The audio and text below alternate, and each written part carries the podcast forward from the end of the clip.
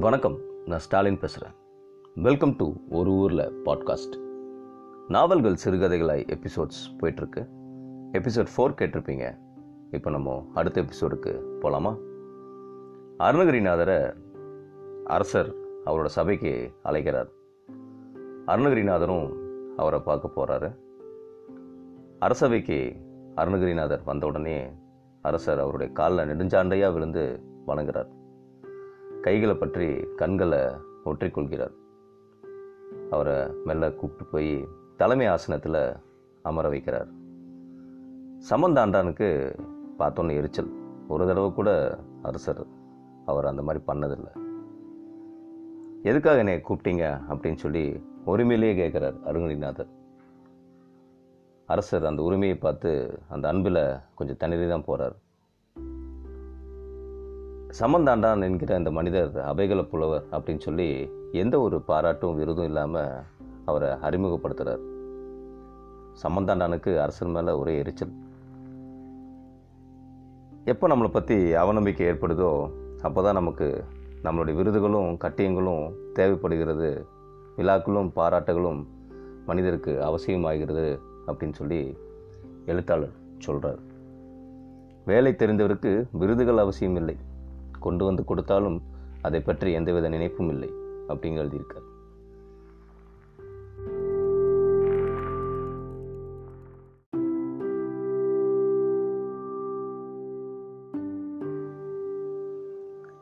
அரசர் என்ன சொல்கிறாருன்னா அருணகிரிநாதரே நான் வந்து உங்களை இங்கே அமர வச்சு பார்க்கணும் தான் வர சொன்னேன். இந்த சம்பந்தாண்டான் இந்த புலவர் என்னன்னா ஒரு சக்தி உபாசகரை அவர் தேவியை நேரே தரிசித்தவர். கொஞ்சம் கடுமையான மந்திர பயிற்சினால் மற்றவங்களுக்கும் அதே மாதிரி தரிசனத்தை உணர வச்சுருக்காரு. அவர் என்ன சொல்கிறாருன்னா அவரால் தேவியை நேரில் காட்ட முடியும்.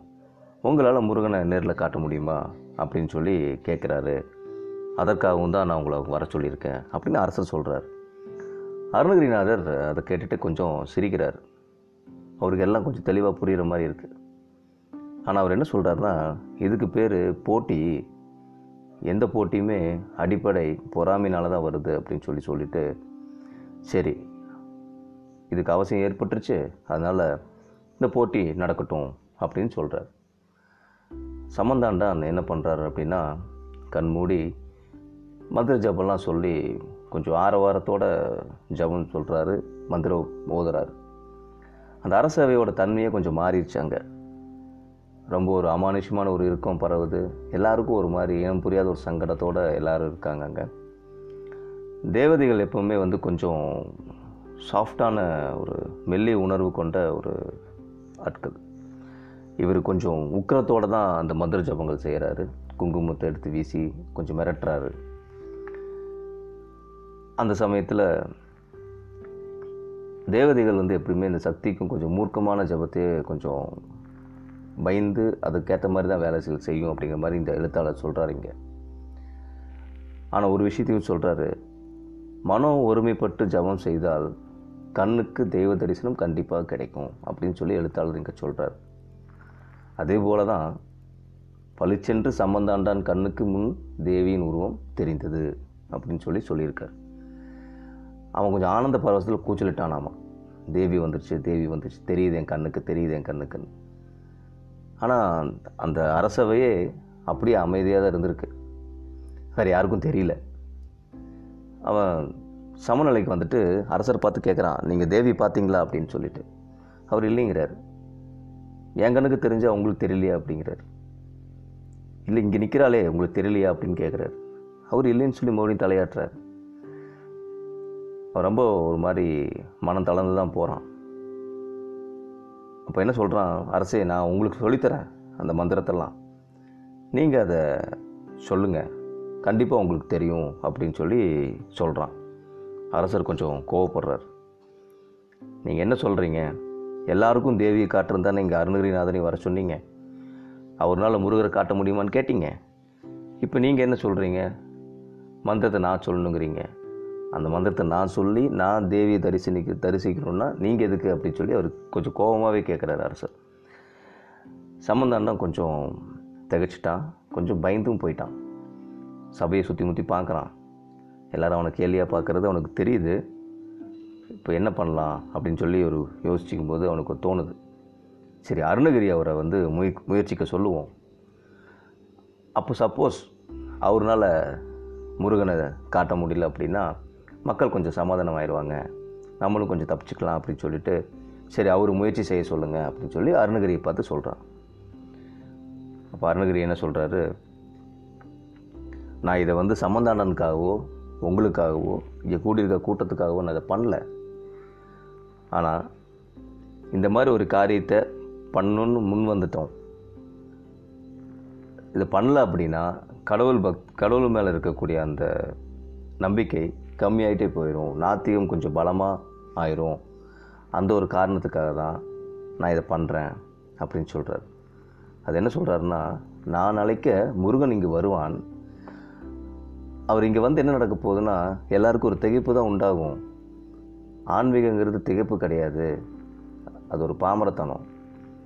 திகைப்பு வந்தால் அது ஒரு பாமரத்தனம். நம்ம இறைவனிட போகணும் அப்படின்னா அது உணரணும். அதனால் நம்ம அதை வந்து முயற்சி செஞ்சு பார்ப்போம். நீங்கள் அந்த இடத்துக்கு நகர்றதுக்காகவே நான் இந்த இறை தரிசனத்தை காட்டுறேன் அப்படின்னு சொல்லி அருணிநாதர் உட்கார்றார். அவர் என்ன சொல்கிறாருன்னா உட்கார்ந்து விநாயகப் பெருமானை கைகூப்பி பிரார்த்தனை ஆரம்பிக்கிறாரு. முருகனை மனதுக்குள் நினைக்கிறாரு. பணிவோடு கைகூப்பி பாட ஆரம்பிக்கிறார். அதில் சேடானார் ஆட அகிலமேறு மீது ஆட அபின காளிதான ஆட அவளோடு அன்று அதிர வீசி வாதாடும் விடையில் ஏறுவார் ஆட அப்படின்னு சொல்லி அந்த பாடல் அப்படி போயிட்டே இருக்கு. அது என்ன அர்த்தம் அப்படின்னா எல்லாம் வல்ல முருகப் பெருமானே எங்கள் எல்லாருடைய உள்ளமும் ஆளுமாறு நீ மயிலின் மீது ஆடி வர வேண்டும் அப்படின்னு சொல்லி அர்த்தத்தில் அந்த பாடல் இருக்கிறது. அந்த ஆட்டத்தை உற்று கவனிக்க தொடங்கி அந்த நகர்வோடு தான் நகர்ந்து அதை நோக்கி உருவம் தர என்று இறைஞ்ச நான் மனதுக்குள் நினைத்து கொண்டிருக்க உருவம் எடுத்துக்கும் இந்த பிரபஞ்சம். ஏன்னா பிரபஞ்ச சக்திங்கிறது ஒரு ஆட்டம் அப்படிங்கிற மாதிரி எழுத்தாளர் இங்கே எழுதியிருக்கார். அருணகிரிநாதர் பாட பாட ஒரு சக்தி குவிப்பு அங்கே ஏற்பட்டது. திடீர்னு பளிர்னு அந்த இடம் பிரகாசமாய் உக்கிரமாக மாறிச்சு. காட்டோட அசைவு கொஞ்சம் குறைஞ்சது அப்படின்னு சொல்லி எழுதியிருக்கார். எல்லாருக்கும் கொஞ்சம் காதெல்லாம் அடைச்சி நரம்புகள் புடைத்து எல்லோருமே ஒரு மாதிரி ஒரு பிரமைக்குள்ளே வந்து கண்கள் நிலகுத்தி நிற்கிறாங்க அப்படிங்கிற மாதிரி எழுதியிருக்கார். அரசனே எழுந்து மூச்சு மூட முடியாமல் ஒரு வினோதமாக மூச்சு இழுத்து இழுத்து விட்ட கா நேரம் அது அப்படின்னு சொல்லி எழுதியிருக்கார். அரசன் எந்திரிக்க சபையும் எழுந்தது. சபை எழுந்திருக்க சபையின் நடுவே அந்த வெளிச்ச நீள் வட்டத்தில் முருகன் உருவம் வேலும் மயிலுமாய் தோன்றியதுன்னு அழகாக வர்ணிச்சு எழுதியிருப்பார் எழுத்தாளர். நின்றிருந்த முருகன் வடிவம் புன்னகை செய்கிற ஒரு முகமாகவும் பளியரிடும் திருநீர் பட்டையுடன் தங்க ஆபரணங்கள் நவரத்தின மாலை ஊதிவிட்ட நெருப்பு கங்கு போல சிகப்பான மேனி கீழே மயில் கையில் தகதகக்கும் வேல். ஒரு பனை உயரத்திற்கு இந்த உருவம் எல்லோருக்கும் தெரிந்தது. எல்லாரும் முருகா முருகான்னு சொல்லி கத்துனாங்க. அரசனுக்கு பேச்சே வரல. சம்பந்தண்ணா மட்டும் ஒரு கைத்தடி கையில் வச்சுருக்க குறுக்க வச்சுட்டு உட்காந்துருக்கான் மற்றவங்க எல்லாரும் கையெடுத்து கும்பிட்றாங்க அவனால் கும்பிட முடியல. அவ்வளோதான் அவனுக்கு அந்த நம்பிக்கை கிடையாது. திருப்ப முதல்ல இருந்து திரும்ப அந்த பாடலை மறுபடியும் பாடுறாரு அவர். அப்படியே முருகன் உருவம் மெல்ல மறையுது. அந்த ஓம்ங்கிற ரீங்காரம் மட்டும் எல்லாத்தோட உடம்புலும் பரவி எல்லாத்தோட காதிலும் இடைவிடாமல் கேட்டுகிட்டே இருக்கு. நாத விந்து கலாதி நமோ நம வேத மந்திர ஸ்வரூபா நமோ நம அப்படின்னு சொல்லி இறைவனை ஒளி ஒளியாகவும் தூக்கி துதிக்க ஆரம்பித்தார் அப்படின்னு சொல்லி எழுதியிருக்கார். எல்லாரும் வந்து அருணகிரிநாதர் முன்னால் காலில் விழுந்து வணங்குறாங்க. அரசரும் திகைச்சு போகிறாரு அவர் கொஞ்சம் உடம்பு பலகீனமாகுது அந்த சமயத்தில். ஏன்னா அவர் ரொம்ப நாளாகவே உடல்நிலை கொஞ்சம் மோசமான காலகட்டத்தில் இருந்த சமயம் அது. பளிர்னு இறைவனை பார்த்த உடனே அவர் உடம்பு பலகீனமாகினது. அவருக்கே தோணுது. ஒரு அருணாதர்கிட்ட வந்து சொல்கிறாரு ஐயா மாத கணக்கில் நான் தூங்க போகிறேன்னு எனக்கு பயம் வந்துருச்சு. எனக்கு எந்த தீங்கும் வராமல் நீங்கள் தான் என்னை பார்த்துக்கணும் அப்படின்னு சொல்லி அருணகிரிநாதர் கையை பிடிச்சி கேட்குறாரு அதுக்கு இவர் தலையை தடவி ஒன்றும் சொல்லாமல் தூங்கு ரொம்ப நல்லது அப்படின்னு சொல்லிட்டு அவர் கிளம்புறார். ஆனால் இதை ஒத்துக்கவே இல்லை ஒருத்த மட்டும் இந்த சம்மந்தாண்டாங்கிற இது வந்து ஒரு நாடகம். இதுக்கு பெயர் கண்கட்டு வித்தை அப்படின்னு சொல்லி ரொம்ப குதிக்கிறான். ஆனால் எல்லோரும் ஒன்று சேர்ந்து ஊரே ஒன்று சேர்ந்து அவனை அடித்து தள்ளி துரத்தி விட்றாங்க. நம்ம ஊரில் எப்போவுமே எல்லாத்துக்கும் ஒரு விஷயங்க காசு போன ஏமாத்தினா கூட மன்னிச்சிருவாங்க. கடவுள் பெயரை சொல்லி ஏமாத்தினா மன்னிக்கவே மாட்டாங்க. எப்பவுமே கடவுள் பெயரை சொல்லி பொய்யா ஜபிக்கிறவன் தோக்கும்போது ஒன்று நடக்கும். இதுவும் நான் இப்போ ரீசெண்டாக ஒருத்தர் ரிலேட் பண்ணுற மாதிரி தான் இருக்கும். ஆனால் இது இவர் இருபது வருஷத்துக்கு முன்னாடி இந்த புக் எழுதிட்டார். தன் அசிங்க முகம் வெளிச்சத்துக்கு வரும்போது மிகவும் பதட்டமாவான். ஒருத்தன் கடவுள் பேரை சொல்லி பொய் சொல்லி ஏமாத்துறான் பார்த்தீங்களா அவனோட முகம் வெளியே தெரியும் போது. அப்போ கெட்ட வார்த்தை அதிகமாக பேச ஆரம்பிப்பானாமா? ஆவேசப்படுவானாமா? ஆபாசமாக நடந்துக்குவானாமா? தான் அறிவெளி என்பதை ஒரு செகண்டில் ஊர் முன்னால் காட்டிடுவான் நாம் இப்போ கூட ஒருத்தர் ஏதோ ஒரு புதுசாக ஒரு நாடை கண்டுபிடிச்சிருக்காருல்ல அவர் அப்படி தான் பேசிகிட்டு இருப்பார் அவரே அவரை புறம்போக்குன்னு சொல்லிக்குவார். அந்த மாதிரி தான் அவர் ஒரு பாயிண்டில் வந்து அவர் வாயில் வர வார்த்தைகள் எல்லாம் அப்படி தான் இருந்தது. அவன் வாழ்க்கையே சிரிப்பாக போகிறது மதிப்பு மரியாதையும் சிரிப்பாய் போகிறது அப்படின்னு சொல்லி எழுத்தாளர் எழுதியிருக்கார். சம்பந்தண்டா வீட்டில் இடைவிடாத மக்கள் அவனை அடித்து துரத்தி வீட்டையும் இது பண்ணி அரசர் என்ன பண்ணிட்டாரு? அவர் ஊர் விட்டே போக சொல்லிட்டாங்க. அவரும் ஊர் விட்டே ஓடி போயிடுறாரு கொஞ்சம் தூரமாக திருவண்ணாமலையிலிருந்து தள்ளி இருக்கக்கூடிய ஒரு ஊரு ஊருக்கு போய் அவர் அங்கே இருக்கார். அருணகிரிநாதர் என்ன பண்ணுறாருன்னா அவர் வழக்கம் போல் ஊர் ஊராக போகிறாரு முருகனை பற்றி புகழ்ந்து பாடுறாரு. ஆனால் இந்த பக்கம் ஒரு ஒரு ஒரு ஒரு சைடில் அரசருக்கு உடல்நிலை மிகவும் மோசமாயிட்டே வருது. ஒரு சைடில் சம்பந்தாண்டான் இப்படி ஊர் விட்டு நம்மளை துரத்திட்டாங்களே. ஏதாவது ஒன்று பண்ணணுமே எப்படியாவது திரும்ப நம்ம இடத்த அடையணுமே அப்படின்னு சொல்லி யோசிச்சு யோசிச்சு ஏதோ ஒன்று பண்ணிகிட்டே இருக்கான். தனியாக நின்று பேசலாம் தனியாக நின்று பேசுகிறத யாராவது பார்த்துட்டாங்கன்னா இல்லை இல்லை நான் முனிவர்கள்ட்ட பேசிகிட்டு இருந்தேன். தேவர்கள்ட்ட பேசிகிட்டு இருந்தேன்னு சொல்லி ஏதாவது ஒரு பொய் சொல்லுவானாமா? எப்படியாவது ஜெயிக்கணும்னு நினச்சிட்டாங்கன்னா பொய் கொஞ்சம் ஈஸியாக வரும். ஈஸியாக பொய் சொல்லுவாங்க. அவங்களோட புகழை காப்பாற்றிக்கணுன்னா என்ன வேணால் பண்ணுவாங்க. எவ்வளோ பொய் வேணாலும் சொல்லுவாங்க. அந்த பொய் கொஞ்சம் ஈஸியாகவே வரும் அப்படின்னு சொல்லி எழுத்தாளர் எழுதியிருக்காருங்க. சம்மந்தண்டா என்ன பண்ணுறான் கொஞ்சம் காசெல்லாம் கொடுத்து கொஞ்சம் ஆளுங்களை ரெடி பண்ணி அப்பப்போ அரசர்கிட்ட போய் பேசுகிறதுக்கு ஏதாவது ஒரு வகையில் அவன் கஷ்டப்படுறான் அப்படி இப்படின்னு சொல்லி காதுக்கு விஷயம் போயிட்டுருக்க மாதிரியே பண்ணுறான் அரசர் ஒரு பாயிண்டில் என்ன சொல்கிறாரு சரி போட்டும். அவனை மன்னிச்சிடலாம். திரும்பி ஊருக்கு வர சொல்லுங்கள் ஆனால் அரசவைக்கு வரக்கூடாது அப்படின்னு சொல்லிடுறார். அரசருக்கு என்னன்னா கொஞ்சம் கண் பார்வையெல்லாம் மங்கிடுச்சு பகல் நேரத்தில் மட்டும் லேசாக உருவம் தெரிகிற மாதிரி ஆனது ரொம்ப மனச்சோர்வு உடல் சோர்வு ஏற்பட்டுருச்சு. அந்த சமயத்தில் அரசன் என்ன பண்ணுறாருன்னா அருணகிரிநாதரை மறுபடியும் பார்க்கணுன்னு சொல்லி ஆசைப்பட்றாரு.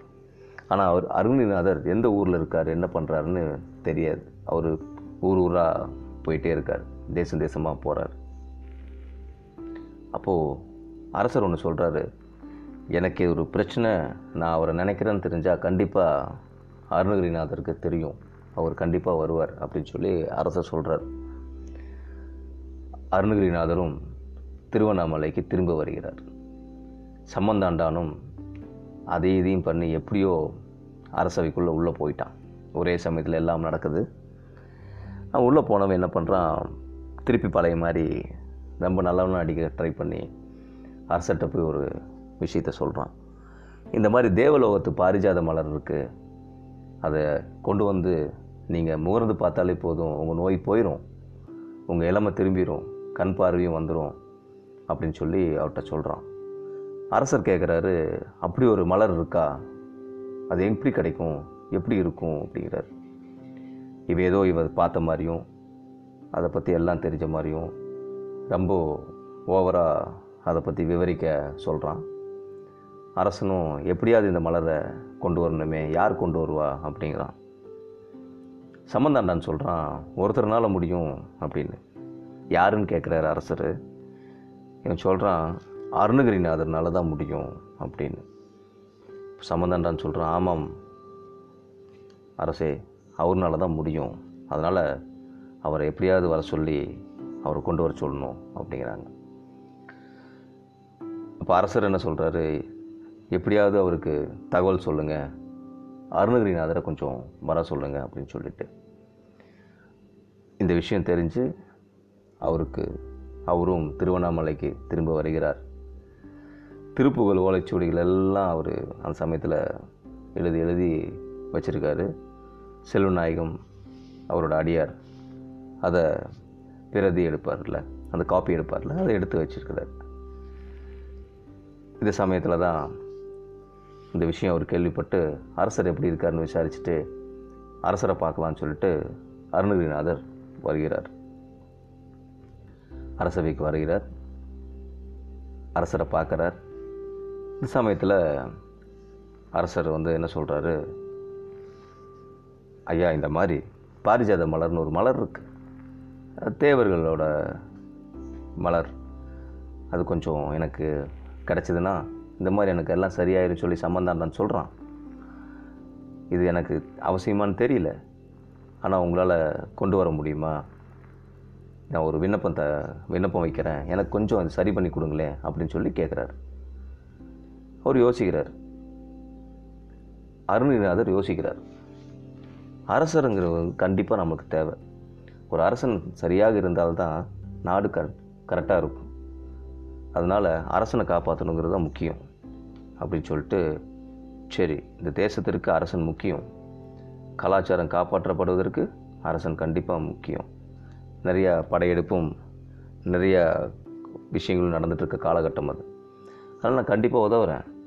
கொண்டு வந்து தரேன். எல்லாத்தோட விருப்பமும் இதில் நிறைவேறும் அப்படின்னு சொல்லி ஜாடியாகவும் சொல்கிறார் இதனால் எல்லோர் விருப்பமும் நிறைவேறும் அப்படின்னு சொல்லி அருணகிரிநாதர் ஜாடியாக சொல்கிறார் வேகமாக வெளியில் வராரு. கோயிலில் போய் கோயில் மண்டபத்தில் உட்கார்றார்.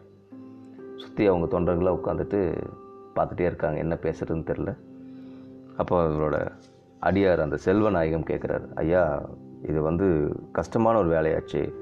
எப்படி அந்த மாதிரி பண்ண முடியும்? நீங்களும் சரின்னு சொல்லிட்டீங்க. அது ஏதோ இமயமலை அடிவாரத்தில் இருக்க மானசரோவரங்கிற ஏரி கிட்ட தான் இருக்குதுன்னு சொல்லி சொல்கிறாங்க அங்கே எப்படி போகிறது இது கூடு விட்டு கூடு பாயிரமே இந்த சமயத்தில் அது தப்பாக படுது எனக்கு அப்படிங்கிற மாதிரி அவரும் சொல்கிறார் ஆனால் அருணிநாதர் சொல்கிறாரு இல்லை பண்ண முடியும். பண்ணலாம். யோசிப்போம். என்ன பண்ணலான்னு சொல்லிட்டு. ஆனால் கண்டிப்பாக பண்ணலாம். அப்படின்னு சொல்லி சொல்கிறார் அந்த கோயிலில் அவர் அப்படியே இருக்கார் சுற்றி இருக்கிறாங்க. அப்படியே எல்லோரும் தூங்குறாங்க. அருணகிரிநாதர் அப்படியே உட்காந்துட்டு யோசிச்சிட்டே இருக்கார். தியானம் பண்ணுறாரு கண்ணை மூடி. அவர் தூங்குறாரு அப்படின்னு சொல்லிட்டு எல்லோரும் தூங்கிடுறாங்க. அப்போது அவர் கைகூப்பி இறைவனை வேண்டி கண் மூடி தியானிக்கிறார். கிளியாக மாறுறார். கிளியாக மாறி பறந்து போகிறார் போகும்போது கம்முன்னு இல்லாமல் அந்த சமந்தாண்டான லைட்டாக எழுப்பி விட்டுட்டும் போகிறார் சமந்தாண்டான் பதட்டமாக எந்திரிச்சு திடுக்கிட்டு எந்திக்கிறான். என்ன இது? என்ன நடக்குது? என்ன நடக்குதுன்னு பார்க்குறான். அவனுக்கு புரியுது. அவன் அவன் செய்கின்ற மந்திர ஜபத்தில் அவனுக்கு புரிகிறது. ஓகே. சம்பந்தாண்டான் முடிவு பண்ணுறான் இரவோட இரவாக அந்த கோயிலுக்கு போகிறான் கோபுரத்தில் போய் பார்க்குறான் எங்கே இருக்காருன்னு தேடுறான். பார்த்தா சுற்றி இருக்க ஆட்களுக்கு தெரியல என்ன நடக்குதுன்னு. ஆனால் அருணகிரிநாதர் அங்கே வெறும் சரீரமாக இருக்கிறார். அதாவது வெறும் உடம்பாக இருக்கார் அப்படின்னு சொல்லி எழுத்தாளர் எழுதியிருக்கார். இது அந்த சான்ஸை யூஸ் பண்ணிக்கணும்னு சொல்லிட்டு திருப்பி நேராக அரசனை பார்க்க போகிறான் அங்கே போயிட்டு வெயிட் பண்ணுறான் காலையில் வரைக்கும் வெயிட் பண்ணுறான் இந்த சமயத்தில் கிளியாய் பறந்து கொண்டிருந்த அருகிரிநாதருக்கு திருவண்ணாமலையில் நடக்கும் விஷயங்கள் தெளிவாக தெரிந்தது.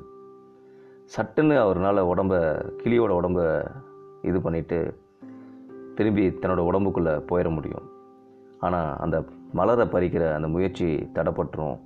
என்னானாலும் பரவாயில்ல முருகனோட ஆனதானே நம்ம நம்ம வேலையை செய்வோம் அப்படின்னு சொல்லிட்டு அவர் தொடரார் அந்த மலரை பறிக்கிறதுக்குண்டான இடத்துக்கு போகிறார் இங்கே காலையில் காலையில் அரசன்கிட்ட போய் சம்பந்தம் என்ன சொல்கிறாரு அப்படின்னா இந்த மாதிரி ஐயா அவர் இறந்துட்டார் அப்படின்னு சொல்லி சொல்கிறார் ஏன்னா அவர் யார்ட்டும் கூடு விட்டு கூடு பாய போகிறேன் இன்றைக்கே பண்ண போகிறேன் இப்போவே பண்ண போகிறேன்னு அருணகிரிநாதர் யார்ட்டையுமே சொல்லலை. இதை இவர் பயன்படுத்திக்கிறார். எப்படின்னா அரசர்கிட்ட போய் இவர் சொல்லும்போது என்ன சொல்கிறாருன்னா கோயிலில் ஒருத்தர் இறந்துட்டாருன்னா அந்த உடம்பு தகனம் பண்ணுற வரைக்கும் அந்த கோயில் தீட்டு இருக்கும். அதனால் உடம்பை தகனம் பண்ணிடணும் அப்போ தான் தீட்டு கழிக்க முடியும். இல்லாட்டி ரொம்ப கஷ்டம். பூஜையை செய்ய முடியாது. எல்லோரும் ஒரு வருட பாவத்தை இந்த ஊருக்கு அனுபவிப்பாங்க. மழை வராது நோய் நொடி வரும் அப்படின்னு சொல்லி அரசர் எப்படியோ இது பண்ணுறாரு ஆனால் எல்லோரும் கொஞ்சம் யோசிக்கிறாங்க. இல்லை வெயிட் பண்ணலாம். என்ன நடந்ததுன்னு தெரியல அப்படின்னு சொல்லிட்டு. அப்போ இவன் என்ன சொல்கிறான் இல்லை இல்லை அருணகிரிநாதர் கூடு விட்டு கூடு பாய்ந்தார் நம்மளுக்கு தெரியாது. செத்துட்டாரா? அப்படின்னு தெரியும். ஏன்னா கூடு விட்டு கூடு பாய்ந்தா? அவர் உங்ககிட்ட சொல்லியிருப்பார் உடலை உங்ககிட்ட ஒப்படைச்சிருக்கணும். இல்லை எங்ககிட்ட சொல்லிட்டு எங்ககிட்ட ஒப்படைச்சிருக்கணும்.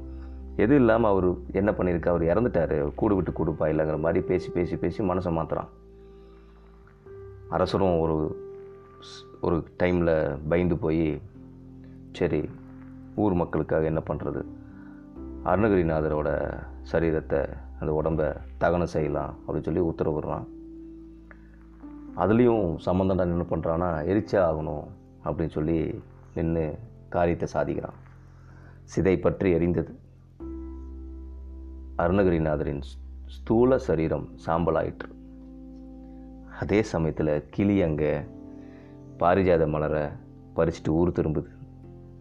அடுத்த நாள் அஸ்தி பாலில் சமணம் செய்யப்பட்ட போது அரசன் வாசலுக்கு கிளி வந்தது. அரசனோட மடியில் அந்த மலரை வந்து போட்டுருச்சு. அந்த மலரை பார்த்தோன்னா அரசன் அதை எடுத்து கண்ணில் ஒத்துன ஒத்திக்கிறான். கண்கள் ஒளி பெற்றன மலரை முகர்ந்தான் உடம்பு வலுவாயிற்று. இறைவன் பெயரை சொல்ல மலரை அப்படியே விழுங்கினான். அந்த மலரோட சாறு அப்படியே உள்ள உடம்புல இறங்கினோன்னே அவனுக்கு இளமை திரும்பியது. அங்கே ஒரு திடீர்னு ஒரு சத்தம் ஒரு பேச்சுக்குரல் என் கடமை முடிந்தது மன்னா அப்படின்னு சொல்லி அந்த கிளி பேசுது. அரசன் திடுக்கிட்டு எழுந்து ஐயா உங்கள் உடம்பை நான் எரிச்சிட்டனே அப்படின்னு சொல்லி கதறான் நடந்ததை புலம்பி புலம்பி சொல்கிறான் அருணகிரிநாதர் அந்த கிளியாக இருக்கக்கூடிய அந்த அருணகிரிநாதர் என்ன சொல்கிறாருன்னா இது இறைவனின் திருவுள்ளம். இறைவனின் திருவுள்ளம் அப்படின்னு சொல்லி கூவிட்டு அவரோட அன்பர்களுக்கு மத்தியில் போய் உட்காந்துட்டாராம்மா இந்த சூழ்ச்சி உங்களுக்கு தெரியல நீங்கள் ஏன் தடுக்காமல் போயிட்டீங்க? அப்படின்னு சொல்லி எல்லோரும் அழுகிறாங்க. அதுக்கு அவர் சொல்கிறாரு நான் வந்த வேலை முடிந்து விட்டது. இந்த பிறவியில் அருணகிரிநாதர் என்ற பிறவியில் நான் நிறைய தீங்கு செஞ்சுருக்கேன். அதனால் இன்னொரு பிறவி எடுக்க வேண்டிய அவசியம் ஏற்பட்டிருக்கு. இந்த கிளி தான் அந்த இன்னொரு பிறவி. இதுதான் என்னோட கடைசி பிறவி. என் எல்லா ஜென்மங்களும் என் நினைவில் இப்போது நிழலாடுகின்றன. அந்த ஜென்மங்களின் வல்வினை தீர முருகன் மீது கந்தரனுபூதி என்ற பாட்டை பாடப்போகிறேன் அப்படின்னு சொல்லிட்டு அந்த பாட்டை பாடுறார். அந்த பாட்டு பாடிய பிறகு இந்த உடம்போட அதாவது கிளியோட உடம்போட நான் இறைவனோட கலப்பேன் அப்படின்னு சொல்லிட்டு அந்த பாட்டை பாடுறாரு. எல்லாரும் அழுகிறாங்க. இவர் பாடுறாரு. எல்லாத்தையும் வாழ்த்துறாரு.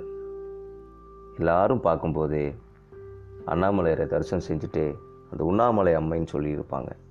அவங்களோட கையில் போய் உட்காந்துட்டு அப்படியே மறைஞ்சு போகிறார் அவர் கொடுத்த திருப்புகள் தான் எல்லாரும் அங்கே உறக்க பாடுறாங்க. வாயார துதிக்கிறாங்க. சம்பந்தண்டான் மீது அரசருக்கு பயங்கரமான கோபம். அவன் அடித்து துரத்துறான்னு சொல்லி படைவீரர்களுக்கு கட்டளையிடுகிறார். அருணகிரிநாதரோட அன்பர்கள் திருப்புகளை பல படிகள் அதாவது அந்த நிறைய காப்பி எடுத்து நிறைய ஊருக்கு பரப்புனதாகவும் சொல்லியிருக்கார். அருணகிரிநாதரோட திருப்புகள் அடிப்படை என்னென்னா இல்லறம் தான் நல்லறம் அப்படின்னு சொல்லி அதை வந்து சொல்லியிருப்பார். மனைவி மக்களை நேசித்து ஒற்றுமையாய் வாழ்ந்து இறை வழிபாடு செய்வதே தவம் என்று தெரிந்து கொள்ள வேண்டும். அருணகிரிநாதரால் அந்த கொள்கை தமிழ்நாட்டில் புதுப்பிக்கப்பட்டது. இல்லறம் அல்லது நல்லறம் என்று அப்படின்னு சொல்லி எழுத்தாளர் முடிச்சிருக்கார்.